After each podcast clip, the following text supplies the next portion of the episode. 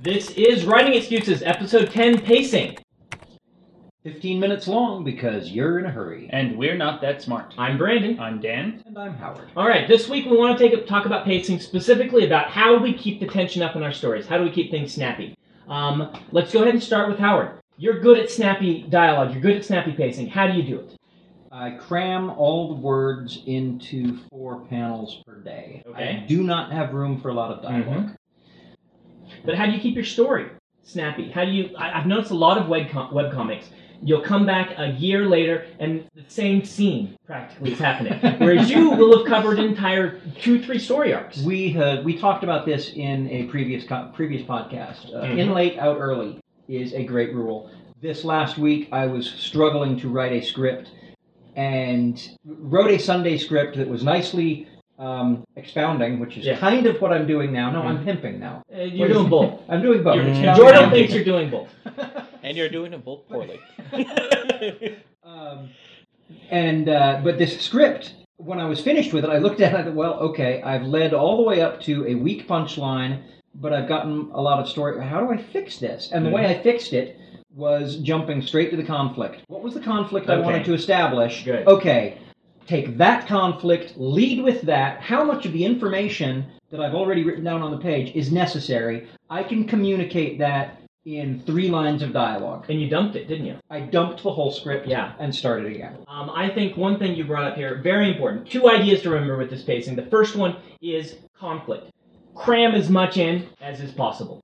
Just just keep it cram full. When you're building a character, give them multiple conflicts. Give them enough that you can carry an entire story with them. Dan, any how do you keep pacing up? How do you keep the tension going?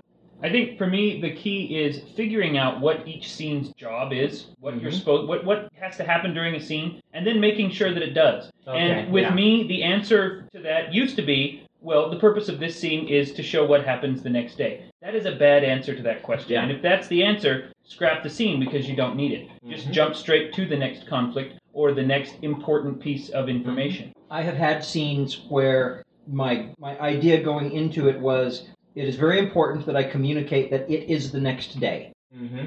Well, because the passage of time is important to these stories. Mhm. Sometimes you've got a ticking clock of some sort, and Yeah. you need to communicate the passage of time. But that is not the purpose of the scene. That is one of the things the scene needs to Right. communicate. Yes. You can do that in two sentences. Good morning, Sally. Yeah. One there you go. sentence. You're done. You know, I'm, I'm saying two things here. The first one is pre-writing. Um, pre-write, if you sit down for a few minutes before you start a scene and think about what's the purpose of it, what's the point, and what's the main conflict, and treating that scene like a story unto itself, I think you're going to have a lot of um, a lot of success here. Um, and the other thing I'm I'm seeing is just this same concept of don't just stick it in because you thought it would be cool. Have things have a point. Don't just write the next day. Let's go to the conflict. Now, I do want to say sometimes you do need to foreshadow. You can't just jump from conflict to conflict depending on your Mhm. story. But you know, it worked really well in um, Battlefield Earth. Movie was terrible. Book is pretty good. It essentially jumps from conflict to conflict. And if you want to see a story that just goes conflict, conflict, conflict, conflict, you read a story like that, and that's kind of what that um, that sort of genre of, of space opera, the fast-paced one, does. Now, now let's be clear about this Mhm. for people, though, that sometimes the point of a scene does not have to be intense Yeah. or exciting. Sometimes the purpose of a scene is um, to explain uh, Character. character Yeah. or to explain setting Mhm. or something like that. And that's just as valid as an action scene or anything else. Yeah, but there should be tension. You need tension to keep the story moving. Even if it's going to be a setting explanation, the character should be in tension with some points of the setting. While you're describing the setting, getting that tension will help it work. If there's going to be, it's going to be a character set scene, then tension between that character and another character, or Mhm. between that character and the plot, that'll keep it moving. Um, one of the, oh, go ahead, Howard. Dean Koontz wrote a book called Intensity. Hmm. And as I recall in uh, some of his writing about the book after the fact, he stated that his goal was to do exactly that all the way through the book. Hmm. Move from conflict to conflict to conflict, tension, tension, tension, Hmm. and never let up. Okay. And it was an amazing read, but I was not man enough to read it straight through. Mhm. I got about 120, 130 pages in, and I realized he's he's going to drag me Yeah. over nails and broken glass all the way to the end. It's it's exciting, it's thrilling, but it's painful. Well, and so I yeah. skipped to the end. Oh, it was really? two. Yes, I did. I skipped to the end because I had to know does she live. hmm I had to know. Let's point out here, Koontz is writing a thriller, and in a thriller, you need to be doing this. Now, a science fiction fantasy, you don't necessarily need to be doing the conflict to conflict, pull them along by the nose. But I've read other Koontz, Mm-hmm. and while they were thrillers, Yeah.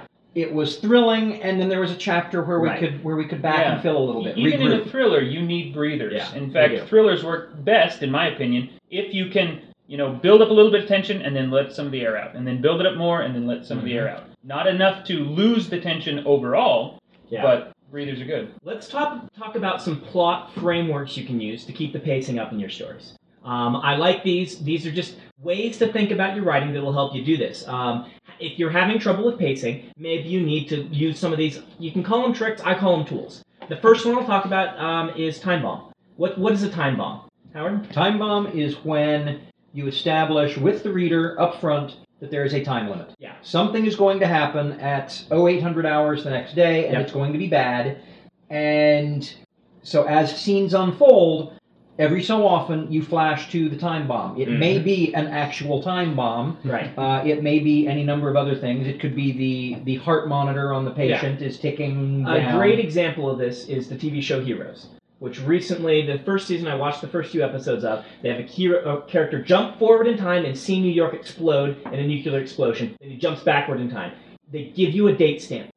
That sets up a perfect time bomb for Yeah. this. Mhm. Um, other shows, a lot of shows do it. It's, it works really well. I did it in my book Elantris. Um, You kind of did this a little bit in Serial Killer, in that you set up the killer is going to kill again, and you're trying to stop him before he does. Yeah. Um, how did you use this fr- framework? Um, mine was not a true time bomb because I didn't know, or I guess it's, The character- say the yeah. character didn't know uh, when this killer was going to kill next. But So what's the difference? What, what, what did you do? Um, what I did with it was I just used it as as a, a way of providing urgency, which Mhm. is essentially what a time bomb's supposed to do. Right. And whether you have a, a hard line or not, there's still that sense of urgency of this is going to happen very soon, or you know at some point, and I need Danger is able to stop it. impending, but you don't know the time limit on that. So I Mhm. think that the time bomb that Mhm. doesn't have a zero on the clock that Yeah. you're counting down to can actually be scarier because Yeah. you don't know be. how much time you Mhm. have left. It Mhm. can be scarier. It doesn't work quite as well for the whole pacing idea. Um, you know, people, I often say readers want to see progress. I think that's what pulls us along and keeps us reading. A lot of times we're looking for progression. Um, it's why the second framework I'm going to mention, why the travel log works so well. Let's break here and do our Tor book of the week. Uh, as you may remember from last week, we've started doing advertisements for Tor. They've, uh, they've begun sponsoring Writing Excuses, and we really appreciate that. This week, Tor presents The Hidden World, the breathtaking climax to Paul Park's lyrical and mesmerizing tales of the magical world of Romania. Gene Wolfe calls Paul Park a brilliant, stunning, frightening writer. Read The Hidden World, new and hardcover from Tor. Uh, Dan, what's a travel log? Travelogue is something, you know, the classic travelogue is uh, uh, Lord of the Rings, where Mhm. it's, you know, a series of characters that go through a series of places. And Yeah. he spends a lot of time talking about their travel, about the places that they get to, um, the people that they meet, and that allows him to keep a very consistent pace throughout because it, epi- episodic is, Yeah. is not but you know bad. where they're going and i Mhm. think that is one part of the not all travel logs do this but i think it works effectively in lord of the rings because frodo has to get here Yes. you can watch on the maps why fancy books have so many maps um, you can watch on the map as they progress they're Mhm. going a certain place Well, now let's, as a counterexample to that, Huckleberry Finn. yeah Fantastic book, but one of the criticisms most commonly leveled at it is that it is very episodic to the point of distraction. And Mhm. part of that is because you don't know where they're going. Yeah. It's aimless travel log. Mhm. Downstream. Well, yeah, but there's no end point. a great travel log and we bring them up all The the, Gulf time of Mexico. Um, Niven, Niven and Pournelle did a book called Inferno. Inferno was a science fiction writer get cast gets cast into Dante's Inferno and has to survive. Um, they put a map of the Inferno in the beginning, and you could watch each yes, place they they, did. were I'd forgotten going. that. Yes. And it worked wonderfully for me because you could see all the rings of hell and Mhm. where they were going. Perfect because I could watch where they were going. It was the progression. Um, another one of these let's talk about is um, the countdown, which is a type of time bomb, but a little bit different. Um, this is where I'm talking about, say, the the Demon Prince um, novels by Jack Vance or Kill Bill uses this. It's where you've got Ah, a yes. series of Mhm. tasks to accomplish. Um, why do these work? They work because they show us progress. Yeah. Like we do, we do t- countdowns every day in real life, and that's Mhm. why the Franklin Planner was so Yeah. successful. Oh look, check marks. Mm-hmm. Check, check, check, check, check. I got three things done today. Mm-hmm. Yeah. I think it works really well. You say, I've got 10 people to kill. Let's go kill them. I counted off five checks. I got five things done. Okay. today. I'm sorry. um, Just or two of them were just particularly emphatic. yeah. Um, and I think as a, as a reader, or as a writer, you need to be aware of why people sometimes are being pulled through your stories. Um, I think that if, for instance, you sometimes get complaints about char- villains being resurrected in stories.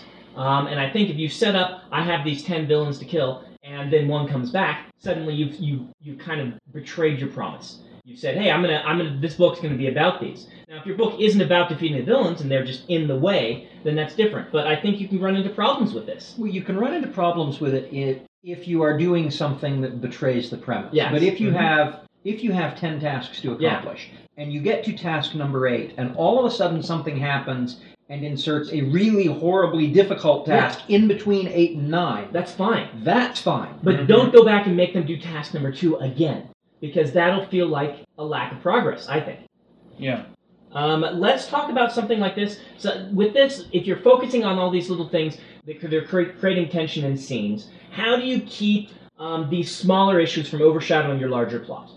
Um, how do you keep yourself on task while at the same time creating tension in a specific scene? Howard, you have to deal with this a whole lot with the with the sequential storytelling.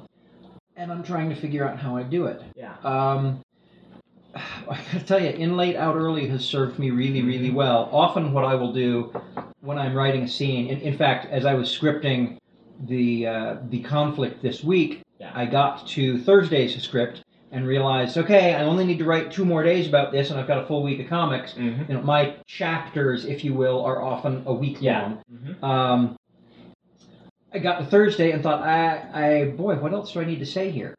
And that's my cue to stop. Mm. There were things that I could do to continue winding down that scene or Mhm. taking it into the next scene, but I realized we've we've resolved the immediate conflict, Mhm. or if not resolved it, we've addressed it. it, yeah. we've we've we've faced it.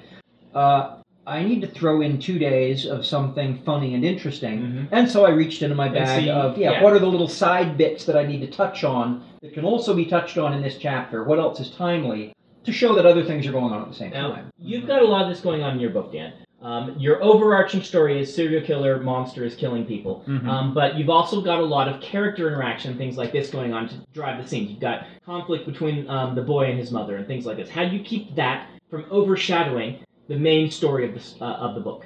Well, the first thing is this goes back to pre-writing again. Is making sure in advance that I knew where I was going and that, and you know, we talked about making sure each scene has a point. Part of that is making sure each scene has a point that serves the overall plot. Mhm. Um, it's not just this scene is here because we really need to see John talking to his psychologist, Mhm. but we use that uh, to elaborate further on his psychology, on his character, in a way that you know telegraphs or foreshadows um, things that are going to happen later. Okay. Well, we're running a little bit out of time. Let's do final words. We've each got about 45 seconds. Um, Howard, final words on pacing. Keep it interesting, keep it fast, but let us breathe once in a while. Okay. The, the, the thing I learned from Dean Koontz was uh, too much of a good thing is not necessarily a good thing. I, Okay. I, I was scared out of that book. Mm-hmm. Readers sometimes like to relax. Okay. Um, my final words, I'll say, um, let's cram as much in as possible. Meaning, when you're planning your scene, don't just go into it with one objective. Go into it with the main objective, and then try and show some things about character, and show some things, smaller objectives to every scene as well. Try to put more in there than just the one specific goal. Um, Dan, final words. Um, back again to preparation. I think pacing is all about preparation. With my own experience, if I go into a book or a scene without knowing exactly what's going to happen, pacing is always the very first element to suffer. Okay. Well, thank you guys very much. Um, next week, we'll we're going to do a podcast on the business of writing. Thanks for listening. This has been Writing Excuses. This podcast is brought to you by Tor, a leading publisher of science fiction and fantasy.